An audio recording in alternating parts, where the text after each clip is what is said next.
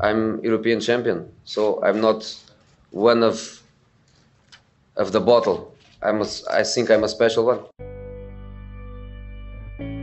بایرن و دو بر صفر آقای خاص در این فینال خاص جلو میافته.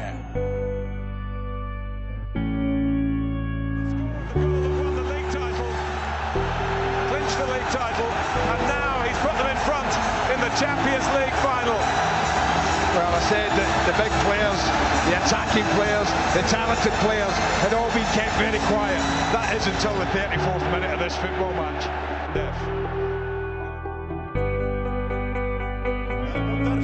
والمساعد والمدرب كما أنت كبير يا جوزيه مورينهو مترجم بلغت الأمانة ووصلت الرسالة للمدربين وبالنسبة للمساعد كنت تتعلم وتسرق الأفكار وتخطط ولك أفكار ولما جاءتك الفرصة انقضيت على المنافسة وفتكت بالمنافسين. سلام، خوش اومدین به بیست و یکمین اپیزود از پادکست آقای خاص. امروز قراره براتون بازی یوونتوس و روم رو بررسی کنیم. یه مهمان ویژه هم داریم، محمد صادق رمضانی عزیز امروز در کنار من، از یوونتوسی‌های خوب و قدیمی و کاربلد. صادق جان خودت دیگه سلام علیکم داشته باش که بریم سراغ ادامه. سلام میکنم به همه شنوندگان پادکست آقای خاص و از تو هم ممنونم که منو دعوت کردی و خوشحالم که کنارتونم و امیدوارم که از این اپیزود لذت ببرید. صادق، اول کار این که کلا یوونتوسیا اون بخش غالبشون دل خوشی از مورینیو ندارن و اغلب حالا طرفدارای یووه به خاطر اون داستانی که اینتر و به هر حال یوونتوس و مورینیو داشتن و حالا رقابتایی که با هم تو لیگ قهرمانان این داستانا داشتن، حاشیه‌ها زیاد دل خوشی ندارن. ولی من که میشناسم این سبک از مربی‌ها، مثلا مثل مورینیو و حالا سیمئونو و کلا این سبک کنته رو دوست داری و نگاه نسبت به مورینیو نسبت به بقیه حالا طرفدارای یوونتوس متفاوته. یه خورده راجع به این موضوع صحبت کن، اصلا کلا نگاهت به مورینیو چجوریه؟ حالا این سگ مربی‌ها که کلا مورد علاقه فوتبالیستای ایتالیان، یعنی کسایی که دفاعشون براشون مهمه و به دفاع به عنوان اولویت اول نگاه میکنن، برای همه طرفدار فوتبال ایتالیا جذابن. ولی خب مورینیو همونطور که گفتی برای یوونتوسی‌ها یه مقدار منفوره به خاطر حالا ماجراهایی که داشتی خودت اشاره کردی و دیگه آخرینش هم اون بازی با منچستر یونایتد بود که اون میمیکای عجیب و غریب رو اجرا کرد و خیلی عصبانی کرد هوادارا. ولی خب من شخصا مورینیو رو، شاید عجیب باشه، ولی مورینیو رو دوست دارم و جزو معدود مربیایی که من دنبالش میکنم. یعنی من اصولا مربی دنبال نمیکنم، فقط تیمو دنبال میکنم، نه به مربی کار دارم نه به بازیکن. ولی دو تا مربی هستش که من سبای که البته چه برام جذاب دنبال کردنشون، یکی مورینیوه و اون یکی هم آنتونیو کونته. به هر حال جالبه دیگه، میگم بین تمام هوادارهای یوونتوس اینجوری نظرت متفاوت راجع به مورینیو. حالا یه خورده بریم از یوونتوس صحبت کنیم. حال هوای پر افتخارترین تیم فوتبال ایتالیا امروزا چجوریه؟ یه فاصله گرفتین از اون قهرمانی‌های نه تا قهرمانی پشت سر هم، یه خورده احساس می‌کنم اون عادی سازی اتفاق افتاده بود. یعنی اون قهرمانی‌هایی که یووه داشت به دست می آورد انگار کم اهمیت جلوه داده شد. الان که یه خورده یوونتوس فاصله گرفت و مشکل برخورد، میبینیم که چه کار بزرگی حالا یوونتوس انجام داده بود. اسکودتو واقعا عنوان کمی نیست که یوونتوس به هر حال نه سال متوالی بهش رسید.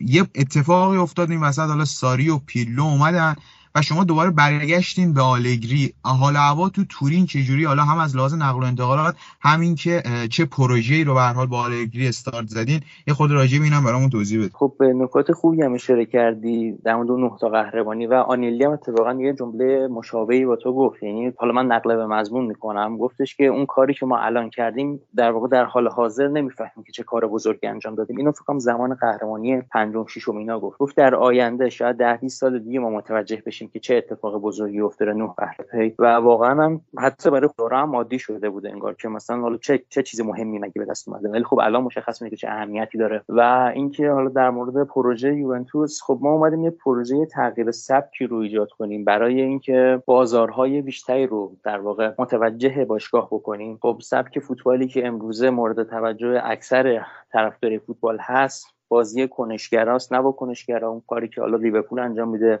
منچستر سیتی انجام میده، دیگه رئال مادرید انجام میده، حالا بیشتر بارسلونا و بایر مونیخ، رئال یه مقدار کمتر چون رئال بیشتر حالا نتیجه براش مهمه. گزینه‌های مناسبی رو شاید انتخاب نکردیم یا نشد انتخاب بکنیم. چیزی که حالا از اخبار جست و گریخته به ما رسید اینه که آنیلی خیلی دنبال این بود که گواردیولا رو بکشونه سمت تورین، ولی این اتفاق نیفتاد. اول ساری رو آورد که یه مقدار سبک رو به اون سمت ببره و بعد با ساری در رخکن به مشکل خوردن و نشد این پیوند اتفاق بیفته. پیرلو رو موقتی آوردن برای اینکه حقوق پایینی بگیره، ولی بعد گواردیولا تمدید کرد با سیتی و همه برنامه‌هاشون به هم ریخت و دیدن که نتیجه هم نمیگیرن و یوونتوس این مقدار صبر کمه. یعنی مثل خیلی احتمالی بتونید یه مدت طولانی رو جا نیاری، حتی دو سه سالو، و هیچ آبی در واقع آب از آب تکون نخوره و هم ببینن خب اشکالی نداره، تیم داره ساخته میشه و اینها. تو یوونتوس مجبورید که شما جام رو بیارید، هر کارش میتونید بکنید. حالا رئال مادرید هم شرایط مشابهی رو داره، خصوصا در اروپا. یوونتوس حالا در یک اسکیل کوچیک‌تر در ایتالیا به این شکل به این شکله و این مسئله باعث شد که ما دوباره برگردیم به همون سبک نتیجه‌گرا و خب آلگری توی این زمینه یکی از بهترین هاست، کسیه که شاید خود منم واقعا دوستش ندارم، ولی خب تو این کار تبحر داره و ما ترجیح داریم از آلگری دوباره استفاده کنیم. در مورد نقل و انتقالات هم خوب در واقع انجام شد. آریبا بنخ کارش رو بلد بود، حقوق‌ها رو خوب کاهش داد، بخشی از بازیکن‌هایی که به دردمون نمی‌خوردن رو از در واقع اسکواد خارج کرد. یه تعدادی هم حالا در روزهای آینده و روزهای پایینی خارج میشه. جذب‌های خوبی رو هم داشتیم، یه مقدار مصونیت‌ها فقط نگران کننده است، هم بیماری‌ها که مصدوم شده و حالا ممکنه شنبه برگرده، هم پوجبا که مینیسکش در واقع به فنا رفت و اون هم باز دردسر ایجاد میکنه و حالا مصونیتایی که واسه ترکیب اصلیمون پیش میاد. و غیر از این مسئله به نظر تیم خوبی رو این فصل آماده کردیم. از طرف دیگه هوادارای در واقع تیفوسی تیم هم بعد از چهار سال اجازه حضور تو ورزشگاه رو دارن، موسوم به کورواسود که زل جنوبی ورزشگاه رو در واقع پر میکنن و سر صدا میکنن و خیلی جو رو خیلی استادیومی میکنن. تا قبل از این خیلی شیک و کوچروالی و اینا بود، خب الان خودت هم حالا دیدی دیگه تو این فصل واقعا جو استاد یوونتوس متفاوت شده به خاطر حضور اینها. و اگر یه مقدار تیم بتونه ثبات پیدا کنه و از این حالت سینوسیش خارج بشه، میتونم بگم بعد از فینال کاردیف این تیم بهترین تیم خواهد بود که ما داشتیم تو این سالا، حتی با اینکه ما دو تا قهرمانی هم تو این سالا به دست آوردیم در لیگ. صادق حالا یه نکته هم بهش اشاره کردیم، بحث حقوق‌ها تو فوتبال ایتالیا. یه فرقی که الان به فوتبال ایتالیا با فوتبال انگلیس یا تیم‌های بزرگ مثلا کشورهای مختلف مثل رئال، مثل حتی بارسلون یا بایر مونیخ، پی اس جی، داره این فوتبال ایتالیا هنوز اون حالت کلاسیک خودش رو حفظ کرده. یعنی اون خرج‌های عجیب و غریب مثلا تو فوتبال ایتالیا رو ما نمی‌بینیم. حتی تیمی که مثلا مثل میلان قهرمان میشه این فصل نمیتونه خرج کنه، اینتر به همون صورت. حالا یوونتوس اینجا مثلا تافته جدا بافته در یه صورت میتونیم بگیم هست، به خاطر اینکه به هر حال آنیلی ها پشتشون هستن و اون پول هایی که داره میرسه به یوونتوس یه خورده یوونتوس رو از بقیه فوتبال ایتالیا جدا کرده، ولی همچنان میبینیم که اون پول های عجیب و غریب نمیتونه تزریق بشه. یعنی بعد از اینکه مثلا حتی اون پروژه‌ای که شما با رونالدو هم استارت زدین و کرونا اومد، شاید اگر یک باشگاهی مثل منچستر سیتی، مثل بایر مونیخ بود، به این مشکل ها بر نمیخورد. به نظر چرا فوتبال ایتالیا به این سمت و سو رفته که هنوز اون تجاری بودن رو کاملا نپذیرفته و ما هنوز میبینیم که این اتفاقا میفته؟ تیم مثل میلان که قهرمان میشه نمیتونه خرج کنه، یا اینتر و مشکلات مالی برمیخوره، بعد تو یوونتوسی که مجبور میشه حقوقاشو کاهش بده. این دلیلش چیه به نظرت؟ مالکان یا نه اون عدم پذیرش الان فوتبال مدرن و فوتبال تجاری از طرف ایتالیایی‌ها الان به نظر چیه؟ مشکل اصلی به نظر من از ساختار فوتبال ایتالیا است، چون خیلی خودمونی بخوام بگیم خیلی فشله. یعنی به هیچ وجه ساختارمند نیست فوتبال ایتالیا، ساختار محور نیست، فرد محوره. توی لیگ انگلیس که واقعا مثلا یک سطح جداگونه‌ای دارن و اصلا با هیچ لیگ قابل مقایسه نیست، چیزی که باعث میشه این تیم‌ها درآمدهای بالا داشته باشن علاوه بر مدیریت خوبشون، لیگیه که درش قرار دارن. یعنی یک ساختار مالی درست و حسابی، همه چیش مشخص و کاملا برنامه‌ریزی شده. خب این اتفاق هم از سال هزار و نهصد و نود و دو افتاد اگر اشتباه نکنم. تا قبل از اون واقعا لیگ انگلیس اصلا فرسنگ‌ها با سری آ فاصله داشت. سری آ اون دوران لیگ اول فوتبال اروپا بود، لیگ اول فوتبال جهان بود حتی، و حتی لالیگا هم جایگاه بالاتری داشت نسبت به لیگ انگلیس. ولی خب اینا اومدن این ساختار رو ایجاد کردن تا فاصله بگیرن و واقعا هم فاصله گرفتن، خیلی هم زیاد. ولی تو ایتالیا ما متأسفانه ساختار محوری نداریم، فرد محوری داریم. تو یک باشگاه مثل یوونتوس به واسطه حالا هم ثبات بهتر، همین که در واقع آنیلی یک مقدار مدرنه، یعنی نه یعنی چجوری بگم، توی مدیرای باشگاه ایتالیا الان نگاه بکنیم، مدیرای آمریکایی میبینید حالت تجاری تر دارن و بیشتر میتونن موفق عمل کنن، مثل همین گروه فریدکین که اومدن و روم رو گرفتن. ولی از طرف دیگه مدیرای کلاسیک ایتالیایی مثل لوتیتو، دیرونی، لورنتیس و کایرو، اینا واقعا خیلی دیوونه‌وار انجام میدن و آدم دقیقاً نمیدونه که اینا چیکار میخوان بکنن. آنیلی با اینکه ایتالیاییه ولی یه مقدار منش آمریکایی داره با اون سنت‌های ایتالیا و این چیزیه که خب ترکیب خیلی خوبیه به نظر من و حتی از آمریکایی صرف بودنم بهتره، چون سنت‌های ایتالیا رو هم در خودش داره که از سنت مدرنیته زده میشه، خیلی خوبه. منتها مسئله اینه که این فقط آنیلیه که اینجوریه، بقیه باشگاه اینجوری نیستن و لیگ هم ساختار درستی نداره و مشکل اصلی در مشکل اصلی و اساسی اینجاست. وقتی لیگ ساختار درستی نداشته باشه، هر چقدر هم که مدیریت خوب باشه باز نمیتونه به اون حدی که در واقع پتانسیلش داره برسه، در صورتی که اگر لیگ ایتالیا ساختاری مشابه لیگ انگلیس داشت الان تمام تیم‌ها میتونستن خرج بکنن و مشکل نداره. ولی الان می‌بینیم حتی یوونتوسش که اختلاف مالی زیادی داره بازم تک و توک بتونه خرج بکنه. الان ناتینگهام فارست صعود کرده به سری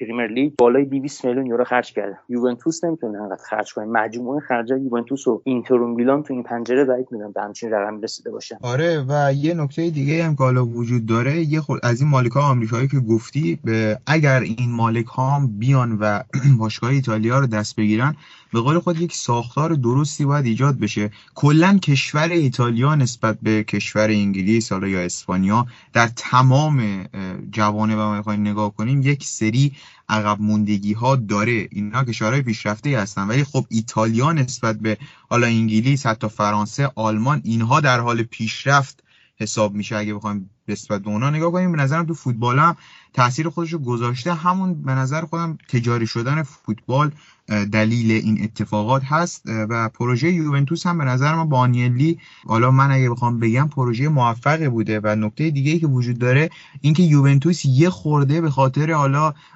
رئالی که اون قهرمانی، مثلا اون یوونتوس که فینال به قول معروف لیگ قهرمان اروپا رسید جلوی رئال چهار تا خورد، من اگه اشتباه نکنم کل اون فصل شما دو سه تا گل خورده بودین، تو مثلا فینال چهار تا خوردین، خیلی تیم خوب خوبی بود یووه. اون فینال جلوی بارسلونا و اتفاقات داوری عجیب و غریبی که افتاد، به نظر من یووه به طور کل تو اروپا هم اگر یه خورده خوش شانس‌تر بود میتونست به قهرمانی حتی برسه، مخصوصا جلوی بارسا. حالا بگذریم از این موضوع برسیم به خود بازی. حالا قبل از بازی صادق، من یه نکته‌ای که دیدم تفاوت بازی که شما جلوی سمدوریا سمتوریا ارائه دادیم و بازی که جلوی روم ارائه دادیم خیلی تفاوت بود. حالا یک سری اشتباهات تاکتیکی از طرف مورینیو اول بازی بود، اما خب یووه فوتبال متفاوتی بازی کرد نسبت به بازی که شما جلوی سمدوریا داشتین.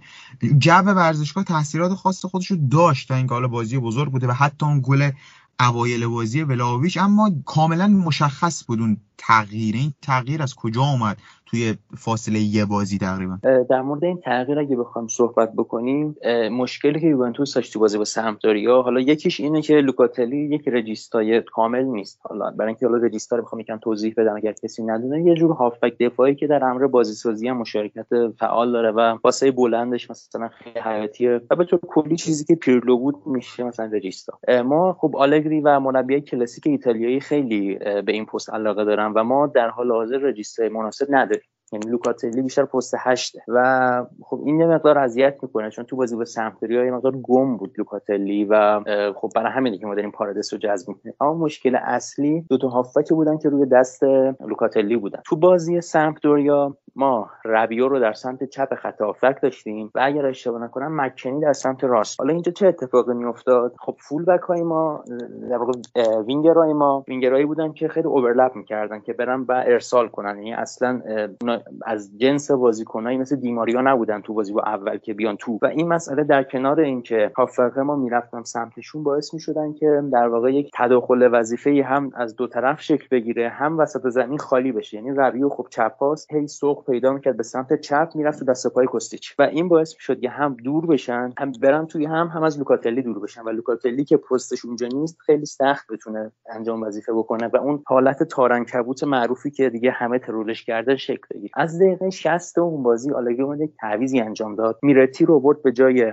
مکنی و این بار در سمت چپ ربیو رو برد سمت راست خط هافبک. این اتفاق که افتاد، ربیو به خاطر چپ بودنش سوق پیدا کرد به وسط زمین نه کناره ها و تونستن حرکات ترکیبی خوبی رو کوستیچ مکنی و کوستیچ میرتی و ربیو شکل بدن و حتی یه گل آفساید هم یوونتوس زد توی اون بازی با سمپدوریا و این ایراد آلگری فهمید تو بازی با روم، این ترکیب رو پیاده کرد و این ترکیب در کنار حالا اون جو و هواداری کمک کرد که یوونتوس یه بازی متفاوتی رو انجام بدن. صادق، یه نکته‌ای که حالا من تو نیمه اول دیدم و به نظرم حالا خوبه که بهش اشاره کنیم این بود که یوونتوس داشت با سه تا هافبک بازی میکرد، یعنی هم میرتی که حالا ما بگیم ترکیب چهار دو سه یک بود، اگر بخوایم بگیم حالا چهار سه سه سوئیچ میشد، به هر حال یووه اون سه تا هافبک که وسط زمین بودن، لوکاتلی و ربیو و میرتی، باعث شده بودن که به یه برتری عددی تو تا هافبک یووه نسبت به روم داشته باشه، چون که روم داشت با کریستانته و ماتیش بازی میکرد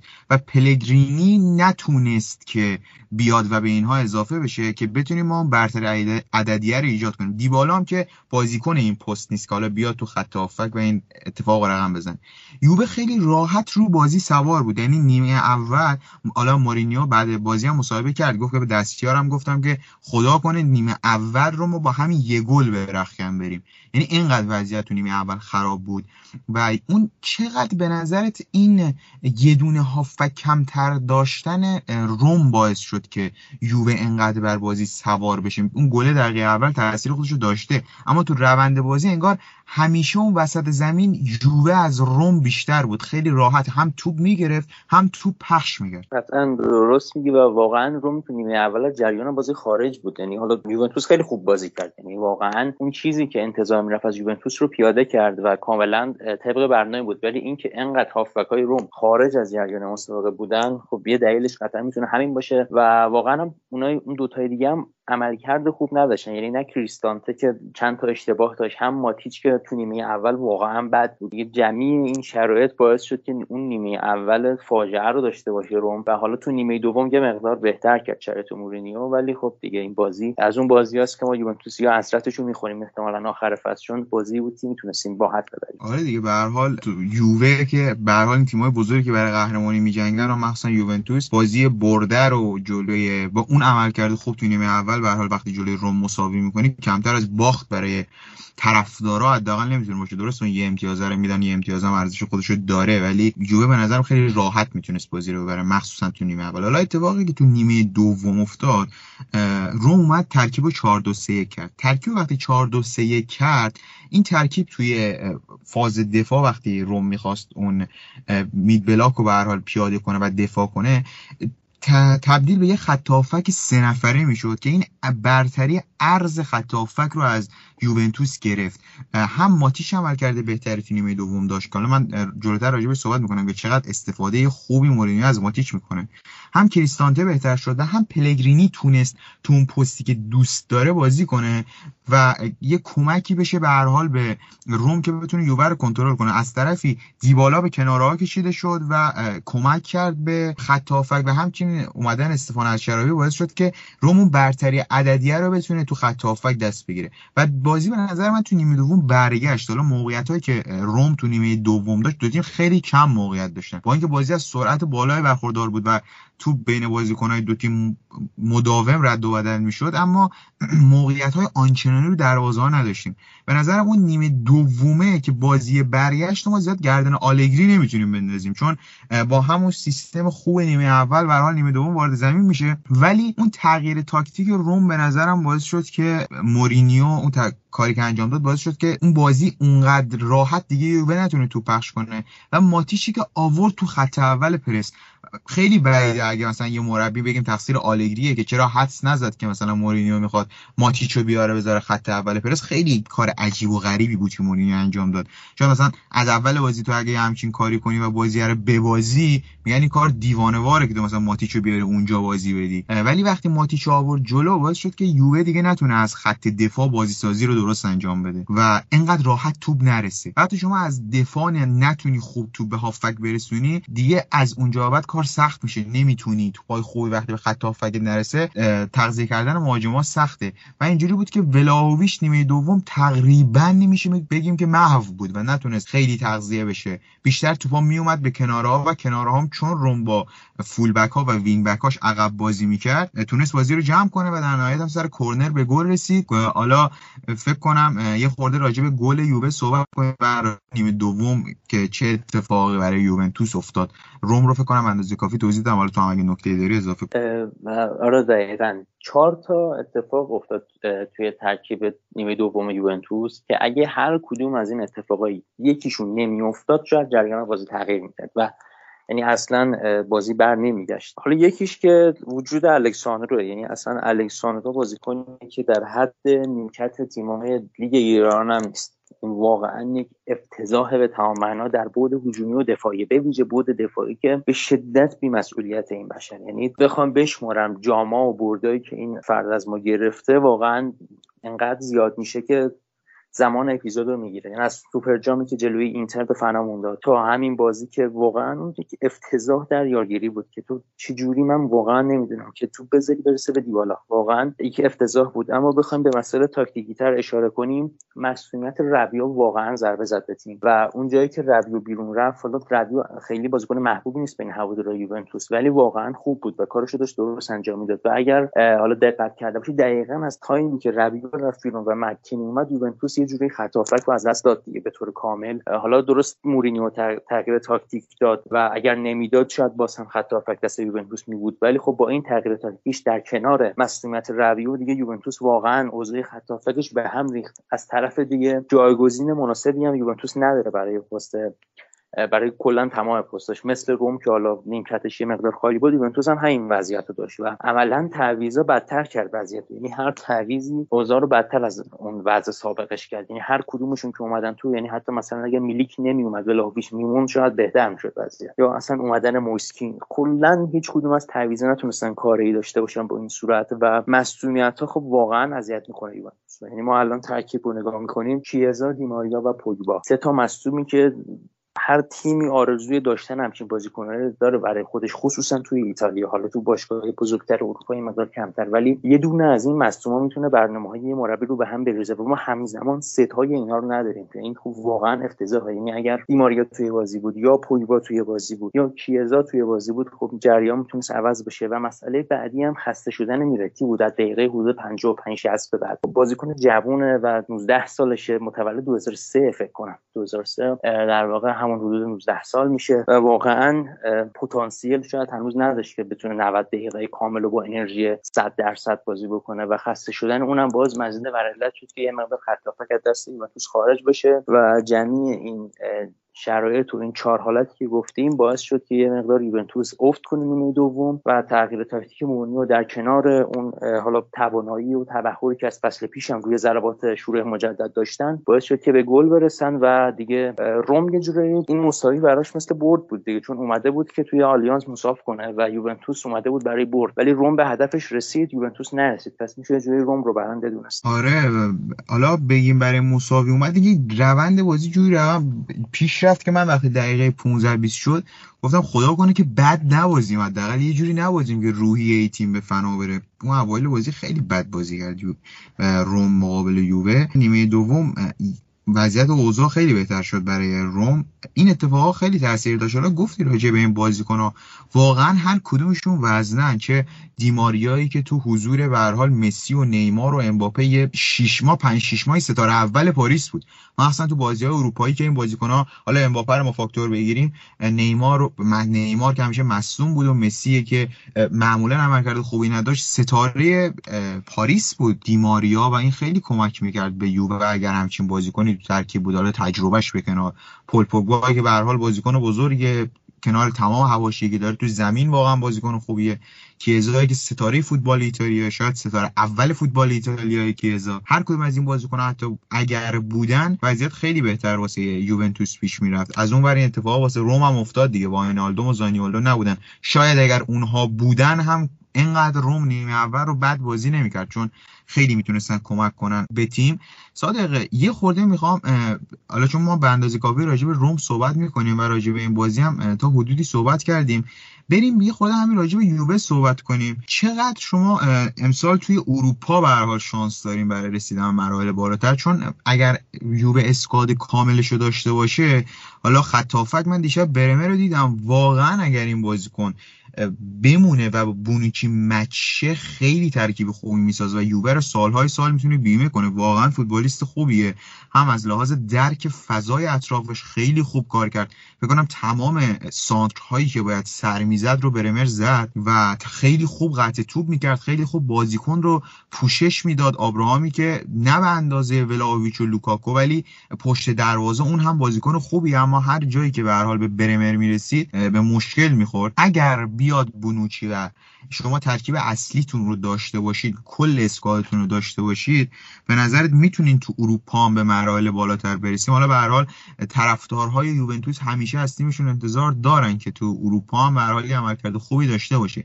چه چیزی رو برای آلگری تو این فصل تو مناسب میبینی اگر اتفاقات عجیب غریب نیفته که بگیم عملکرد آلگری این فصل خوب بوده؟ بعد جلوتر میخوام راجع به روم هم همین سوال ازت بپرسم، ولی اول به یوونتوس بپردازیم. خب اسکواد کامل رو که ما مطمئنا نخواهیم داشت، چون بونوچی با توجه به سنی که داره اصلا امکان نداره که این مچ شدن شکل بگیره با برمر، چون یکی در میون بازی میکنه بونوچی. یعنی الان بازی‌ها نبود، دوباره بازی شنبه هست، احتمالاً تا چهارشنبه که بازی داریم با اسپتزیا باز نمیرسه احتمال زیاد، شنبه جلو فیورنتینا هست، بعد احتمالاً دوباره دو تا بازی کنه بعد نباشه. یعنی اصلا این ترکیب شکل نمیگیره به واسطه اینکه حالا ما کلا بدنسازی خوبی هم نداریم، پزشکی تیممون یه مقدار فشله و سن بونوچی هم که هست، یعنی ما ترکیب کامل رو که قطعاً نخواهیم داشت. و حالا بخوام به سوال بعدی جواب بدم در مورد این که چه چیزی موفقیت برای آلگری، قهرمانی سری آ و صعود از گروه تو چمپیونز لیگ. یعنی من شخصا واسه این فصل هیچ رویاپردازی برای چمپیونز لیگ ندارم و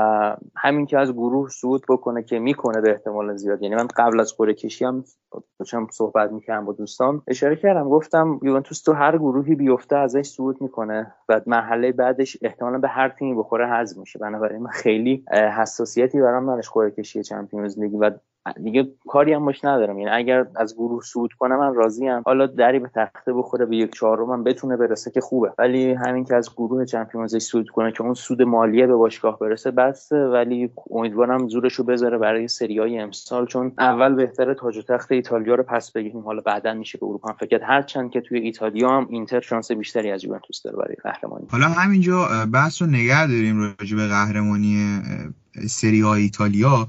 این فصل یه خورده صادق فصل به نظرم عجیب غریبی تو فوتبال ایتالیا میشه. ما چند تا تیم خوب و خیلی خوب داریم، مثلا من به نظرم یووه و اینتر یه اختلاف سطحی نسبت به بقیه تیم‌ها دارن، بعد از اون ور میلان، روم، ناپولی، لاتسیو، حتی فیورنتینا، ما داریم میبینیم که این تیم‌ها فعلا خیلی خوب شروع کردن، انگار هم قرار این رقابت تا آخر ادامه پیدا کنه. حالا بحث اینتر هم شد. اینتر یه مزیتی که نسبت به یووه یوونتوس داره اینه که کمتر ترکیبش دچار تغییر شده و شاید میشه گفت خوب هم تقویت شده. لوکاکویی که اگر تو فوتبال انگلیس نتونسته موفق باشه، باید حواسمون باشه که تو فوتبال ایتالیا چه عملکرد خارق العاده کنار لاوتارو مارتینز داشت. این رقابته به نظرت چقدر میتونه نزدیک بمونه؟ و یه بحث جذاب الان بحث میلانه. میلان قهرمان فصل قبل که شاید از لحاظ مهره هم از یووه ضعیف‌تر بود هم از اینتر، ولی فصل قبل قهرمان شد.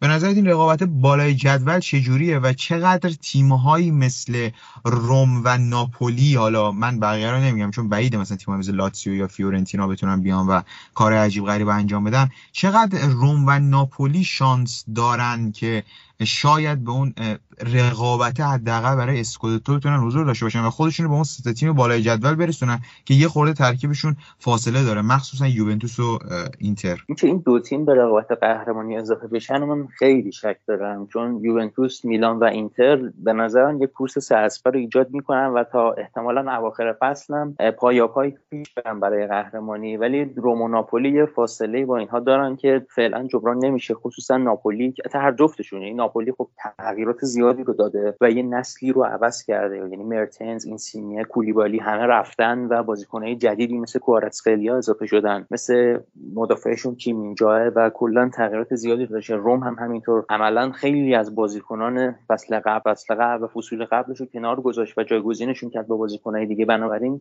شانسی رو برای قهرمانی نمیتونم قائل باشم براشون، حتی رقابت برای قهرمانی، با اینکه ناپولی خب خیلی خوب پیش رفته و از زمانی که ما داریم ضبط می‌کنیم یه ساعت دیگه هم بازی داره با فیورنتینا و شاید بتونه ببره و دوازده و نه امتیازی بشه در صدر جدول. خب من شک دارم که ناپولی هم بتونه به جایی برسه. هر فصل خب این روند ما دیدیم از ناپولی که خوب شروع میکنن، تو اواسط فصل عالیان و بعد یهو خالی میکنن و این اتفاق دوباره امسال هم به نظرم خواهد افتاد. اسپالتی هم کلا همچین شخصیتی داره و من شک دارم که بتونن وارد قهرمانی شن، ولی یه رقابت سنگین و برای سهمیه چهارم با روم خواهند داشت قطعا. بیشتر کنجکاوم ببینم این قهرمان این سهمیه چهارم به چه کسی میرسه. سه تا تیم دیگه هم که گفتی، حالا لاتزیو، فیورنتینا و آتالانتا هم خب تیمایی هستن که میتونن اذیت کنن ولی یه مقدار خب عقب‌تر هستن دیگه، ولی خب آتالانتا هم باز نمیشه نادیدش گرفت. حالا پیولی که گفت من نگران قهرمان شدنشونم، ولی خب حالا من دیگه در حد قهرمانی نمیبینمشون ولی میتونن برای سهمیه اذیت بکنن. فکر کنم نظر تقریبا همه هم همین باشه که اون رقابت بین سه تا تیم، حالا اینتر و یووه که کاملا مشخصه، ولی میلان به نظر من اون نکته عجیب این فصل سری آ، اون نکته مبهم این فصل سری آ، چون خیلی اعتقاد داشتن فصل قبل قهرمانی که میلان به دست آورد دلیلش اون امتیاز دادن‌های بیجای یوونتوس بود و همچنین اینکه اینتر از یه خورده لغزید و اون دربی که داشتن با هم دیگه یه خورده انگار انگار که نه، واقعا از سطح اسکوادشون اون قهرمانیه بر نمی اومد و اتفاقات خیلی تاثیر داشت که میلان جامو بگیره و خیلی‌ها دوست دارن ببینن این فصل چه اتفاقی میفته مخصوصا برای میلان. حالا برسیم به روم. صادق، اتفاقی که در روم افتاده و خودت هم میدونم از نزدیک فوتبال ایتالیا رو کامل دنبال می‌کنی، یعنی خودت هم هر فصل، یعنی هر هفته تو پادکست توتال هستی و ایتالیا رو توضیح میدی، میدونم از نزدیک داری دنبال میکنی. روم به نظرت این پروژهش که حالا با فریدکین شروع شد و اون اتفاقاتی که افتاد فصل قبلی که داشتن و تقریبا موفق بود، هر کسی اگر فصل قبل روم رو نگاه کنه به این نتیجه میرسه که فصل قبل عملکرد موفق داشتن. یه سری خریدها این فصل اتفاق افتاده، بازیکن‌ها مثل واینالدوم، دیبالا، اینها اضافه شدن، چلیک اضافه شده، یه سری از بازیکن‌هایی که مورینیو نمیخواستشون از ترکیب کنار گذاشته شدن و یه ترکیب میشه گفت بهتری نسبت به پارسال، خیلی خوب نه ولی بهتری نسبت به پارسال دارن. به نظرش روم به چه جایگاهی اگر برسه ما میتونیم بگیم که تیم موفقی داشته؟ چیزی که کاملا مشخصه این که تیک صحیح بودن پروژه و درست بودن پروژه به موفقیت رسیدن پروژه برای روم وقتی میخوره که اون سهمیه چمپیونز لیگ رو به دست بیاره این فصل. ولی به نظر تو اسکواد روم و حالا اینکه مورینیو رو نیمکت نشسته، آیا میتونه به روم شانسی بده که برای یکی از این سه جامی که توش هست بجنگه؟ حالا لیگ اروپا وقتی نگاه میکنید تیم‌های مثل منچستر تنهاگ یا آرسنال سرحال میکل آرتتا و تیم‌های سومی که از سی ال میان امکان داره بارسا یا اینتر، یعنی قطعا یکی از بین بارسا و اینتر تو لیگ اروپا حضور دارن. چقدر برای روم، حالا راجع به سری آ صحبت کردی، تو لیگ اروپا و حالا کوپا ایتالیا شانس می‌بینی که این تیم به جام برسه و به نظر چه انتظاری باید از این روم داشت؟ پیشبینی بازی‌های حذفی خب واقعا دشواره، چون یه سری اتفاقات توی بازی‌های حذفی میفته و اصلا جذابیت بازی‌های حذفی همینه که اتفاقات تعیین می‌کنن سرنوشتش و مثل لیگ نیستش که خب یک ثبات در سی و هشت هفته لازم باشه، همین لیگش هم باز با اتفاقات ممکنه تعیین بشه. بنابراین یه مقدار دشواره پیشبینی کردن، چون ممکنه مثلا روم تو مرحله اول یهو یه تیم قدر بخوره کنار بده، ولی من به نظرم تا هشت تیم روم میتونه بره بالا اگر خوش شانس باشه و حالا میشه تا حالا یک چهارم نهایی. و برای کوپا ایتالیا هم به نظرم پتانسیل حضور در نیمه نهایی رو داره، ولی از اونجا به بعدش دیگه وابسته به اتفاقات و با مورینیو میدونید دیگه، خود بهتر از من میدونید آقای سالی جام معروفه و اگر بخواد یکی از این جام هایی که درش حضور دارن رو به دست بیاره به نظرم در دسترس ترینشون کوپا ایتالیا است، هرچند که اونم خب دشواریای خاص خودشو داره. آره، حالا این فصل برای روم خیلی عجیب هم شروع شد دیگه. ما همون اول فصل که زانیولو و واینالدوم رو از دست دادیم، واینالدوم فکر کنم میگن قبل امکان داره قبل جام جهانی مثلا برای روم یکی دو تا بازی انجام بده، ولی احتمالا اگر روش ریسک نکنن میره برای بعد جام جهانی، یعنی این فصل کامل نیست و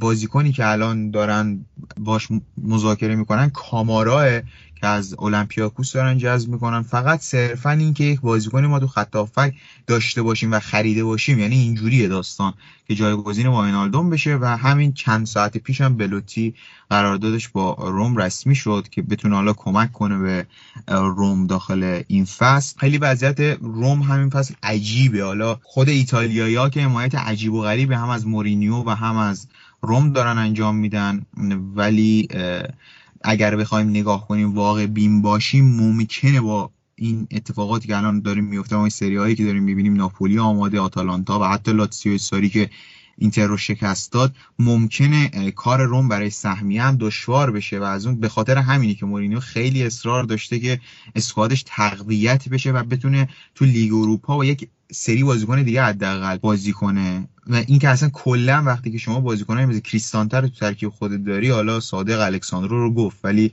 کریستانته کلا موجودیه که به نظر من آتئیستا میتونه ازش استفاده کنن تو رقابت با خداپرستا برای عدم برای اثبات عدم وجود خدا، میتونه ازش استفاده کنن. اینقدر این موجود عجیبه و از انسان بودن فاصله داره و اینقدر بده کریستانته. شما وقتی این بازیکن خط هافک داری، یعنی کلا اصلا طرف قهرمانی ایتالیا نباید بری و تو بازی‌ها مشکل برمیخوری. همچنین که الان باز هم مورینیو مجبور شده از این بازیکن استفاده کنه، همونجوری که پارسال مجبور بود ازش استفاده کنه. وضعیت روم هم این فصل عجیبه.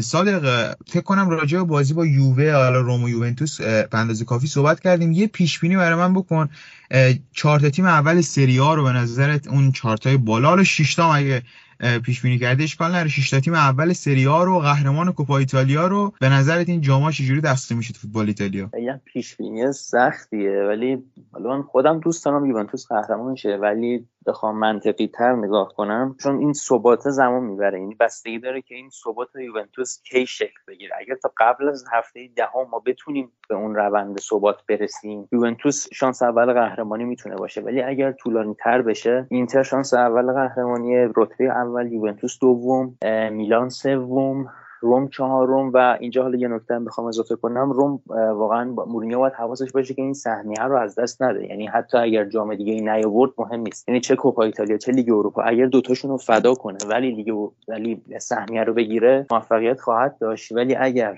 مثلا جام حذفی رو بگیره ولی حتی تا لیگ اروپا تا فینالش هم بره، این ور سهمیه چمپیونز لیگ نگیره، فایده نداره، مگه اینکه بخواد تو لیگ اروپا قهرمان میشه که خب این واقعا دیگه خیلی چیز فراتر از حد ترکیب قومه. تیم پنجم ناپولی، ششم سخته، ششم سخته یا لاتس...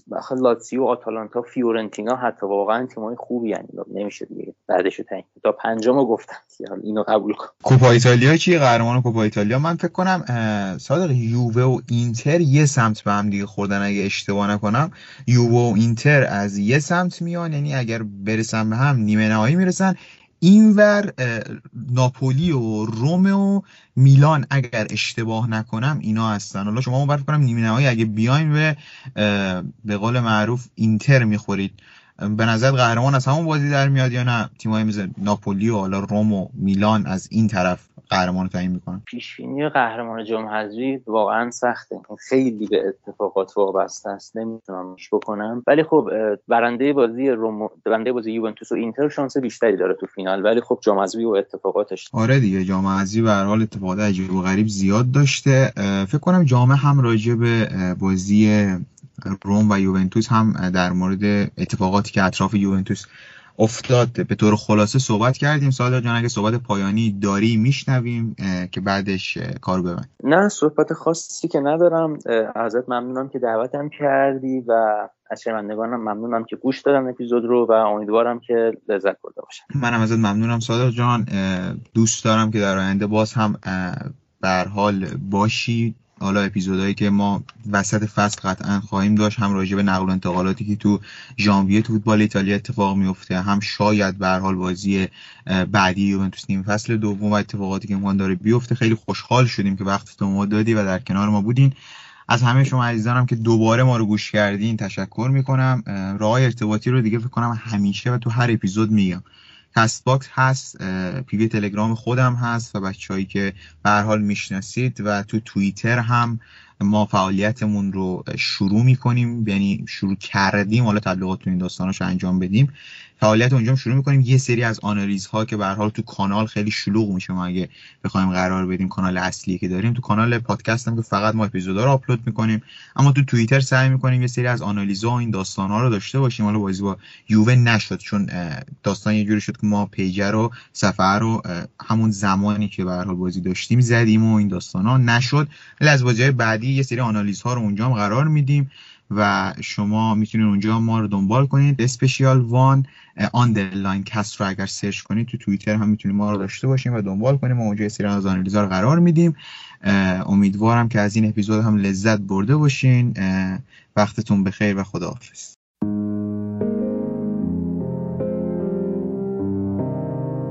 I don't live in California, I'll inform you that's not where I reside. I'm just a tenant paying rent inside this body and I got two windows and those windows, well I call them my eyes. I'm just going where the wind blows, I don't get to decide.